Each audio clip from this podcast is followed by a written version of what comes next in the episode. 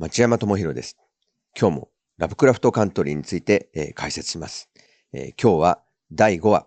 えー現代はですね、ストレンジケースと言うんですが、このエピソードタイトルはですね、えストレンジケースオブジキランドハイド、えドクタージキルとミスターハイド、ね、ジキル博士とハイド氏という、まあ、有名な、え二重人格のホラー小説がありますね。えスティーブンソン原作の。あのタイトルから取ってきてます。今回は二重人格みたいなものがテーマになっていることがこれでわかります。はい。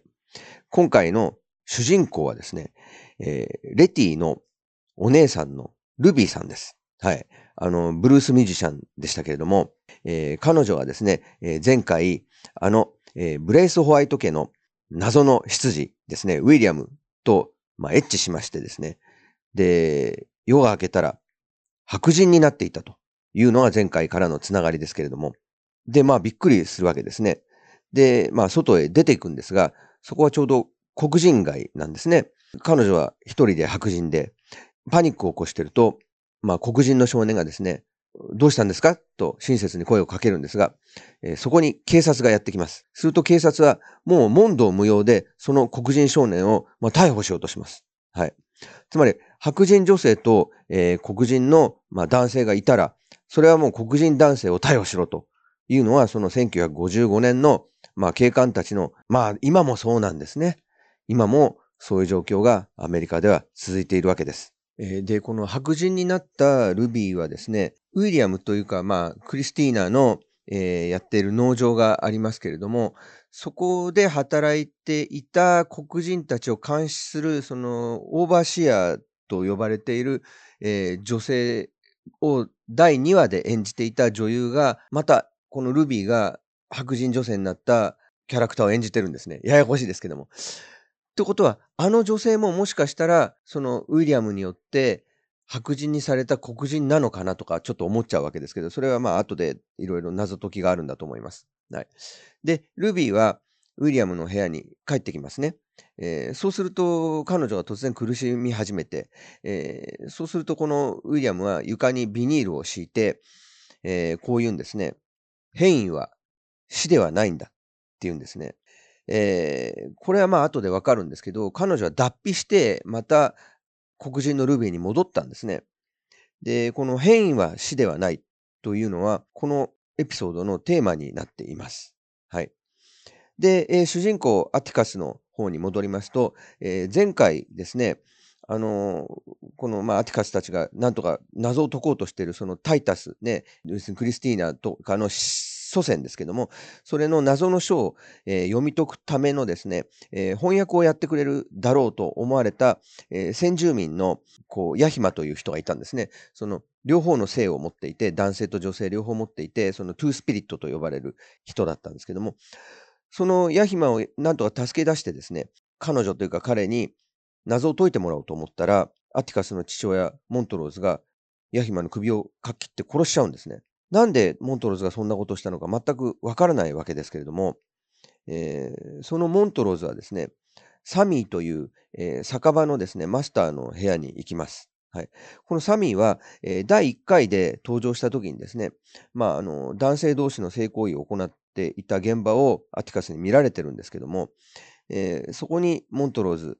アティカスの父が行くと、いきなり2人でセックスしますね、男同士で。えーモントローズはちらりちらりと、えー実はゲイであるということが、まあ、ずっと匂わされてきたんですが、まあ、そうだったと。で、まあ、若い頃にその夫婦仲が悪くて、それでアティカスを殴ったりしてたと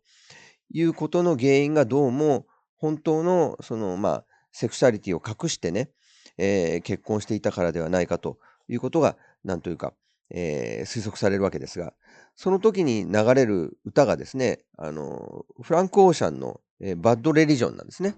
フランク・オーシャンはご存知の通りにですね、ゲイであることをカミングアウトしてる歌手の人ですけども、えー黒人でね。で、しかもその、まあ父親との関係が非常に悪かったんですね。えーまあその、それが原因でね、父親はその男らしさみたいなものを求めていたので、で、裁判にまでなってるんですよ、これ。父と子でね。えーその人の歌をここにぶつけてきたと。非常に明確なメッセージがあるわけですが、ルビーの方に話が戻りますと、その、まあ、脱皮するということなんですけれども、えー、それで蝶々が飛んでくるんですね。まあ、蝶々はその芋虫、ね、さなぎ、蝶々という形を変えていく、脱皮する生き物なので、えー、蝶々がここでそれを象徴するものとして出てくるんですけども、その彼女はですね、またその白人になる薬をウィリアムからもらって、好きなように使っていいよと言われて、街に出るんですね。で、その時にですね、なんか詩の朗読が始まるんですよ。で、このですね、えー、ラブクラフトカントリーというシリーズはいつも毎回詩やニュースのアナウンス、えー、対談のアナウン対談のレコーディングとかですね、そういった過去のその当時とか、えー、物語上にその非常に関係のある、えー、まあ、会話とかそういったものがですね、引用されるという非常にその、えー、特徴がありますけれども、ここで朗読される詩はですね、これは日本でも翻訳が昔出てた戯曲のですね、え朗読なんですね。朗読というか、まあ、戯曲だからそれを舞台でやった時の 録音なんですけども、はい。えー、それはですね、えー、ぬと酒シャンゲという非常に奇妙な名前の、えー、女性の、黒人女性の作家が書いた、えー、戯曲でですね、えー、死ぬことを考えた黒い女たちのためにと、死ぬことを考えた黒い女たちのためにという、え戯曲からの引用です。はい。えー、これはですね、えー、何度もですね、映像化されてて、えー、1982年にはテレビ版が PBS っていう公共テレビで作られていて、で、最近も2010年に映画になってます。はい。で、それは結構すごい大作でですね、えー、ジャネット・ジャクソンとかタンディ・ニュートン、えー、ケリー・ワシントン、テッサ・トンプソン、えー、ウーピー・ゴールドバーグというオールスターキャストで作られた映画だったんですけども、日本ではなぜか公開されてないですね。えー、 For Colored Girls っていうタイトルなんですけど、原題はね。なんで公開されないのかなと、ちょっとそれは思いますけれども、まあ、工業的に当たらなかったからかなと。でも、最初のその、戯曲そのものはですね、非常に評価が高くて、あの、舞台でも当たって、日本で翻訳も出てるんですけどね。で、そこでその彼女はですね、ルビーはこの詩を、まあ、が流れてる間、白人女性としてですね、えー、道を歩くと、警察官が彼女のために車を止めてくれるんですね。そんなこと黒人だった時はなかったんですね。で、今度アイスクリームショップに行くと、なぜかそのアイスクリーム屋さんの人がですね、あの、お金はいらないですってってお金受け取らないんですね。ここの辺の面白さというのはですね、昔、サタデーナイトライブというテレビ番組ありますね、お笑い番組で、えー、エディ・マーフィーがやったのが元だと思うんですよ。エディ・マーフィーはね、えー、その時にまだあの映画とか出る前だったんですけども、えー、まあ、僕と、僕よりちょっと年齢が一つか二つ上だけのコメディアンだったんですけども、コメディの才能がすごくあって、その当時ですね。で、白人にメイクして、特殊メイクで完全に白人にしか見えないようにして街に出るとどうなるかという、えー、実験をやるんですよ。そうするとお店に行くと、誰もお金を取らない。ね、白人さんからお金は取れませんよって言って、誰もお金を取らない。え、びっくりっていう、まあコメディなんですけどね。私は黒人だから知らなかったと。ね、白人は何をしても許されるし、お金なんか全然いらないんだっていう、まあ、まあ、そんなのないんですけども、まあコメディだったんですね。えー、それを元にしてるんだと思うんですよ。はい。で、えー、で、この詩が流れてるんですが、この詩は、歌詞はですね、えー、こういう、まあ、この芝居はですね、舞踏劇というもので、えー、7人の、つまり七色の虹の色のですね、えー、女性たちがそれぞれの黒人女性としての生きてきた中であった辛いこととかを回想しながら、えー、まあ、踊りでそれを表現していくという、まあ、舞台劇なんですね。で、映像版の方は、その、彼女たちの抱えているドラマをそのまま普通にドラマでやるんですけれどもね。はい。えー、で、それぞれに、まあ、ひどい旦那とかね、えー、まあ、差別とか、えー、まあ、子育てとか、そういった非常に誰にでもある女性たちのまあ、抱えている問題、黒人女性が抱えている問題の非常に典型的なものがですね、7つ並べられているというのは、この死ぬことを考えた黒い女たちのためにという、まあ、芝居なんですけども、えー、で、ここで引用される詩はですね、えー、こういったもんですね。誰か黒人の女の歌を歌ってあげて、ね、彼女に自分というものを知る機会を与えてあげよう。ね、彼女のリズムには優しさと苦悩と試練が溢れている。彼女に人生の歌を歌ってあげて、長い間彼女は死んだように心を閉ざして、口を閉ざして自分の声を知らずにいたの。自分の美しさも知らずにいたの。死ぬことを考えた黒い女たちのために歌を歌ってあげて、自分の虹をつかむために。これはルビーが、まあ、今までその黒人としてですね、黒人女性として苦労してきたという経験がこれまでにも描かれてたんですけれども、それがもう白人だというだけで全然こんなに生きるのが楽なんだという衝撃を受けるということなんですね。で、彼女がその公園のベンチで新聞を広げるんですけれども、えー、そこに映画の広告が入ってるんですよ。それはコンフィデンスガールというちょっと時代がずれるんですが、1952年の映画なんですね。これがデパートを題材にした話なんですよね。えー、ミンクのコートをめぐっての、そのまあ、ミンクのコートってのは昔すごい高い価値があったのでね、えー、それをめぐった、まあなんていうか、えー、まあフィルムノワールみたいな映画なんですけれども、で、その主演女優がヒラリー・ブルックという女優さんで、えー、この彼女のね、そのルビーが、その白人になった時の名前がヒラリーなんですよ。その辺も面白いなと思いますね。ちなみに原作ではこのヒラリーは、あの、ね、エベレストの、えー、登山家のヒラリーの名前を取ってるんですけども、えー、それぞれまあバラバラなんですが、えー、偶然というかわざと引っ掛けてるところでしょうね。で、このヒラリーになったルビーはデパートに行きます。あの、前の回で言った。で、黒人女性が一人、タマラという女性が雇われてるんですけれども、えー、白人として行ってですね、で、まあ、面接を受けると、簡単に採用されるだけ だけじゃなくて、副支店長かなんかにされるんですね、いきなりね。おかしいだろうって思いますけど、実はその、まあ、採用係の男は、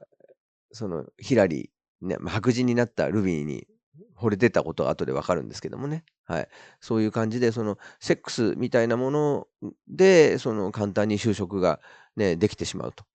ただ、それは、あの、タマラという黒人女性が雇われた理由のヒントでもあるんですね。はい。後でわかるんですけども。はい。で、そのタマラに対してそのヒラリーになったルビーは、ややこしいな、白人になったその、えー、ルビーはですね、あなた、高校出たの？みたいな話すると、いや、出てません。え？って、フレデリック・ダグラスセンターにも行ってないの？って言うんですね。で、これフレデリック・ダグラスセンターというのは、フレデリック・ダグラスというのは南北戦争の前にですね、えー、南部から脱出した黒人でですね、で、まあ勉強して、えー、学問を収めてですね、立派な政治家になった人なんですけども、彼がそのやったことというのは、その黒人の最大の問題は、その教養を奪われたことだと。で、学問であるとか仕事の能力とかは、その農業だけをさせられていたことでですね、全く育たなかったわけで、えー、黒人の平等というものは、その、まあ、職業訓練であったり、えー、まあ、勉強だったりすることから始まるんだってことで、えー、すごく、まあ、その黒人教育というものを進めた人なんですね。で、そこに行ったのっていう、その教育センターに行ったのって言ってないって言われるんですね。で、あれ？これは怪しいと。ね。どうもあのスケベな、ね、えー、採用係が何かあったんだろうってことはまあわかるわけですが。えー、その前後でですね、ずっと書かれてる曲は、トゥッティフルッティっていう曲なんですね。トゥッティフリー、バブリー、ワッバブルバブラバンブルって歌ですけど、あの有名なね、これはリトル・リチャードという、あの、ノッポのサリーのね、えー、ロングトール・サリーの、まあ、作曲者、まあ、ロックノールの元祖のリトル・リチャードがですね、1955年に出したヒット曲で、まさに今ヒットしてる最中なんですけども、えー、これ使い方が面白くてですね、その白人たちだけの時は、パッド・ブーンがカバーした、白人のパッド・ブーンがカバーしたバージョンが流れてるんですよ。ね。で、黒人のバーに行くと、リトル・リチャードのオリジナルバージョンが流れるんですよ。これね、当時ね、え、やっぱりラジオ局がまだ黒人の音楽は流さないラジオ局というのはいっぱいあったんですよ。よく言われるように、そのロックンロールっていうものが生まれたのは、そのクリーブランドのロックンロールラジオ局がそういうのを全部混ぜて放送したからだと言われてますけど、アラン・フリードという、まあ、DJ がね。えー、だからこの当時は黒人のロックは、まあ、白人ラジオではかけられなかったんですね。だから白人バージョンがあったりするわけですよ。そういうとこもちゃんと考えて、え、選曲されてて非常に面白いなと思いますね。えー、そして、まあ、ウィリアムと入れ替わりでクリスティーナが出てくるんですけれども、このルビーはですね、彼女のうちで開かれる、まあ、あの、カルトのね、え、アダムの息子たちの会合で、まあ、メイドをやらされるんですが、えー、その時にメイドをやらされた理由というのは、スパイをすることを命じられるんですね。で、そのスパイというのは、その警察署長、その、まあ、カルトの一員であって、えー、まあ、その警察署長が、その、まあ、会合の行われるウィリアムのクリスティーナの家の、えー、ある部屋にいるので、えー、そこにまあ、スパイみたいにして生かされるんですけども、その時にルビーが発見するのは、そのクローゼットの中で、なぜか拷問されて舌を切り取られた男なんですね。で、そのクローゼットに入って覗いていると、今度はその警察署長が来て、シャツを脱ぐんですが、その体がですね、真っ黒なんです。黒い T シャツを着てるみたいになってるんですね。黒人の体なんですね。あの、腕は白人なんですけど、頭と。体の真ん中のとこだけは黒人なんですね。えー、これはおそらく、あの、ね、えー、人体実験をしていたというエプスタインという男と関係してるんだろうと思われるんですね。で、さらにこの、まあ、シリーズ、ラブクラフトカントリーのプロデューサーは、あの、ジョーダン・ピールですね。で、ジョーダン・ピールは、あの、ゲットアウトという映画で、その白人たちが黒人の体を、えー、奪い取っているという話でしたね。はい。それとも絡んでくるんだろうなと思うんですよ。ただわからないですけどね、実際は何をしてるのかがね。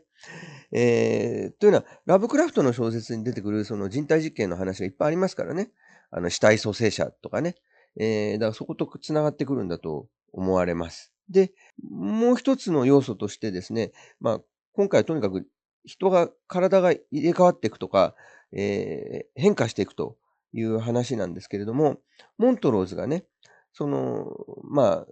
ドラッグクイーンたち、ドラッグクイーンですね、たちとパーティーをやるというシーンがあって、まあ、ゲーバーみたいなところで、まあ、パーティーをやってるんですけれども、えー、そういったものは実は昔から1920年代ぐらいからずっとあったらしいんですけど、完全にアンダーグラウンドで秘密にされてて、えー、みんな知らなかったんですね。はい。えー、ポートランドに僕取材に行った時に、ポートランドではこの1950年代からあったって言ってましたけども、まあ、そ、あそこは特殊な街なんでね、はい。他は結構秘密でやってたわけですけども、えー、そこで初めてですね、このモントローズは男らしさの、まあ、呪縛から解かれて、その、まあ、彼自身の本来の芸でいられる場所なんですよ。で、そこでまあ、すごい楽しい音楽をガンガン演奏してるはずなんですが、これ面白いのは演出的にですね、その楽しいダンスミュージックの音が聞こえなくて、えー、非常にその、えー、切ない、えー、ロンリーワールド、孤独な世界っていう歌に入れ替えられてるんですね。その辺の音楽の使い方も意外な使い方でわざわざビッグバンド、えー、集めておいて彼らの演奏の音を使わないとかですね、えー、かなり贅沢なことをしていますが、このまあロンリーワールドの中で、このモントローズは男というものから縛られているものから解放されて、えー、自由になってるわけですけれども、みんなその蝶々のように変容していると。いう話ですね、今回ね。その、もう一つはそのマイノリティっていうテーマがありますね。ゲイであったり、黒人の女性であったり、という、もう非常に社会的なテーマに今回なってますけれども、そこで一つ、ちょっとこの要素は一体どういうことなんだろうと思うのは、いわゆるその殿様バッターのことが出てくるんですね、ニュースで。で、それがまた大量発生したりするんだみたいな話をしてて、で、それはある形に変容したりするんですみたいなことはなんかテレビから流れてくるんですが、あれがね、面白いのはね、殿様バッタってよく知っているみんなが殿様バッタは緑色じゃないですか。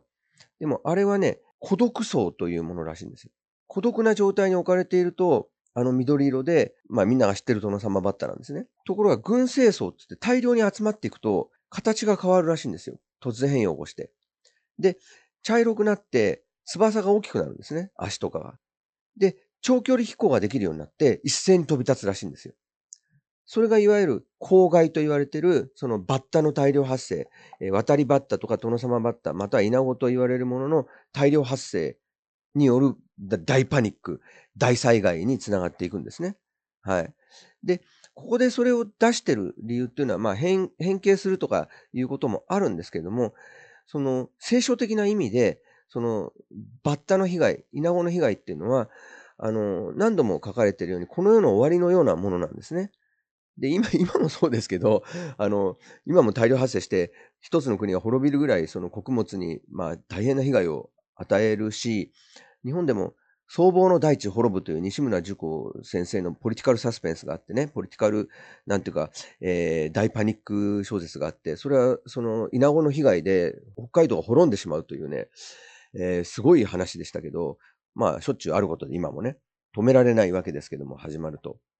ただ、これは聖書においては、ものすごく目視録的な意味があるんですよ。で、あの、まあ、特にその昔聖書での書かれたその中東地域ね、エジプトとかその辺の地域ではものすごい、まあ、この被害があってですね、まあ、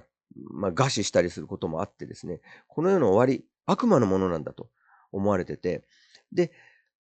エクソシストに出てくるパズスというあの翼の生えた悪魔がいますけども、あれはその殿様バッタ、イナゴのことを意味してるらしいんですよ。ね。だからエクソシスト2では、そのパズスが霊が襲ってくるんですけど、その時にイナゴが大量発生しますよね。はい。だからそういう悪魔的なもの、えー、まあ地球、地球っていうか、まあ人々を滅ぼすような、えー、凶悪なものとして、えー、まあオカルトとかホラー小説の文脈では描かれるんですね。で、今回のクライマックスでは、ルビーがあのデパートの採用係の男と対決することになります。えー、その時にですね、そのすごいハイヒールの足を出して、えー、そのハイヒールのピンヒールを舐めさせるという、まあすごいプレイになるわけですが、えー、あれはですね、別の映画がありましてですね、えー、ザ・バルコニーという1963年に作られた映画があるんですよ。これ日本でね、公開されてないんですけれども、えー、その中で、あの、黒人の娼婦が、えー、白人の男にヒールを舐めさせるというですね、えー、まあ当時としては、1963年ですからね、え、まだヘイズコードが、の自主規制コードがあってですね、また黒人の人権がまだ認められてない、認められるのはその翌年1964年なわけですから、そういう状況で非常に作られた非常に過激なシーンがあるんですよ。ね。えー、これはあの、舞台はですね、まあ、娼婦の館、召喚でですね、シェリー・ウィンタースがそこを経営していて、で、ピーター・フォークとかも出てくるんですけれども、えー、まあ、この、その黒人娼婦の役を演じている人がですね、えー、重要なんですね。この人ね、女優さんがですね、そのザ・バルコニーって映画でね、その黒人娼婦の役を演じている女優さんが、ルビー・ディーって言うんですよ。ルビーなんですよ。で、このルビー D が、その男にヒーローを舐めさせるシーンは、ラブクラフトカントリーで、ルビーが、あの、デパートの採用係にハイヒールを舐めさせるシーンと撮り方が全く同じなんですよ。全くそのザ・バルコニーを真似してるんですね。で、このルビー D という女優さんは誰かというと、Do the Right Sing ね、スパイク・リーのあの、1989年の大傑作、えー、Do the Right Sing で、あの、マザーシスターという、その、えー、黒人の歴史を象徴するような、黒人の苦難を全部一身に背負ってきたおおばあさんが出てきますけども、マザーシスターを演じた女優さんなんですよ、ルビー D は。ね。で、ルビー D は、あのー、そこに出てくるおじいさんがいるんですが、市長と言われてるおじいさんが出てくるんですが、市長を演じているのはオシー・デイビスという俳優さんなんですね。オシー・デイビスとルビー・ディは夫婦なんですよ。ややこしいですが。はい。あの映画の中では、えー、二人の老人として男女として出てくるんですが、あれは二人とも夫婦で、しかも、オシー・デイビスもルビー・ディも、その黒人の人権が認められてなかった頃から、ずっと黒人解放運動をやってた二人なんですよ。で、オシー・デイビスは、その、えー、ロールス・ロイスに銀の銃というですね、えー、黒人のアクション映画、黒人による黒人のアクション映画を最初に作った男なんですよ。いわゆるブラックスプロイテーションと言われてるものですけど、まあ、プロイテーションしてないんですが、黒人が作ってますからね。その人のルビー D の映画をここで引用してるんですよ。ね、スパイクリーの元祖の夫婦なんですけどもね。えー、だからそういうことをね、ここでやってるんですね。だからその、ルビー D の使い方っていうのは、さっきのね、えー、死ぬことを考えた黒い女たちのためにの引用とかと同じで、その黒人文化というものの大きな文脈の中から引用してるんですね。だから、もうホラーだからってことで、ちゃっちゃっと作ったような話では、この映画はないんですよ。で、えー、まあ、ラブクラフト的なね、ホラー的な要素はちょっと今回はなかったんですけども、ただ、この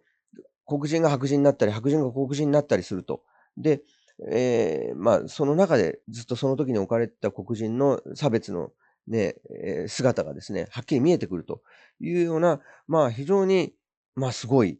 深い、えー、話に今回はなっていたと思います。はい。で、あと、その 復習するときにですね、えー、まあ、お尻にぐさぐさ、あの、ヒール刺してんですけども はい。えー、あれもね、すごく面白いですね。あのヒールのことをですね、なんていうかというと、スティレットヒールって言うんですけども、スティレットというのは武器なんですよ。あの、それは、その、暗殺用の武器なんですね。で、その鎧とかを着てるときに、鎧の隙間から刺すための細い刃物のことをスティレットって言うんですよ。えー、だから、グラジエーターとかでも出てきましたね。ぐさって刺すときにスティレットを刺してましたけど、あと、スパイとかが刺すのに使う、その、まあ、まあ、鋭い、その、細い剣のこともスティレットって言うんですね。で、鎖帷子とかを刺すこともできるんですよ。はい。だから、その、スティレットヒールというのは、スティレットみたいに細いヒールだから、というふうに言われてたヒールを本当にスティレットとして使うというシーンになってるんですね、あれは。それで、あとですね、テレビになんか映ってんですけど、ドラマが。あれよくわかんないんですが、あれはね、ジキルとハイドなんですよ。ね。えー、まあ、この話はジキルとハイドを元にしてると言ったんですが、あのジキルとハイドは、えー、その当時のテレビシリーズがありまして、クライマックスというタイトルの、えー、テレビシリーズがあって、いろんな小説の、まあ、クライマックスの部分だけを短くしてですね、テレビで、えー、放送するという枠があったんですよ。えー、それでジキルとハイドの回だったんですね。で、このクライマックスは非常に有名なのはなぜか、何かというと、007の初映像化はこのクライマックスの枠の中で行われたんですよ。で、えー、まあ、みんなが知ってるショーン・コネリーバージョンっていうのは、60年代に入ってから、ね、えー、007ドクター・ノーというのが第一作だったんですが、その前に、このクライマックスの中で、一回カジノ・ロワイヤルが映像化されてるんですよ。で、それもまた、その、ジェームス・ボンドが拷問されるシーンだったんですね。えー、ということでね、いろいろと繋がってくるというね、まあ、よく、そんなもん拾ってくるなと 思いますよ。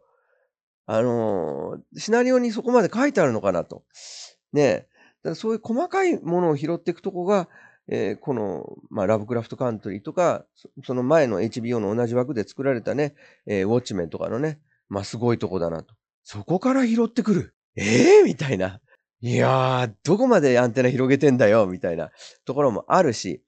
えー、あと、まあ、HBO の前の、元々のウォッチマンね、えー、元々の、その本当のアラムアが書いたウォッチマンの、ウォッチメン。の中にも、そのアウターリミッツというね、えー、その当時の1960年代のテレビシリーズを、まあ、漫画の中に引用したりしてましたからね。こういうすごく深い深い、その、なんていうか引用。ね。まあもちろんジョーダン・ピールはトワイライトゾーンを元にして作ったり。で、さまあ、何度も言いますが、スパイク・リーもこの当時のテレビシリーズ、七国劇場とか、えー、トワイライトゾーンから引用して作ってるんで、えー、まあそういうサンプリング的な作り方というものは、もう結構オタクのものだと思われてるんですけど、そのアフリカ系の人たちはすごくうまいですね。それはね、ラップミュージックとかヒップホップとか、えー、ブルースもそうですけども、非常に変なとこから引用するんですよ。ヒップホップもそうですよ。本当にテレテレビの音声とかよく使いますよね。演説とかね。そういうね、引き出しの多さというのも、やっぱり日本にちょっと欠けてる部分、日本のいろんなドラマとかに欠けてる部分で、このアメリカのその文化的な層の厚さ、そこから生まれてくるものだなと思いました。ということで、えー、ストレンジケースでした。え、いろいろと謎がどんどん重なっていきますが、はい。えー、次回はどうなるでしょう。ではまた。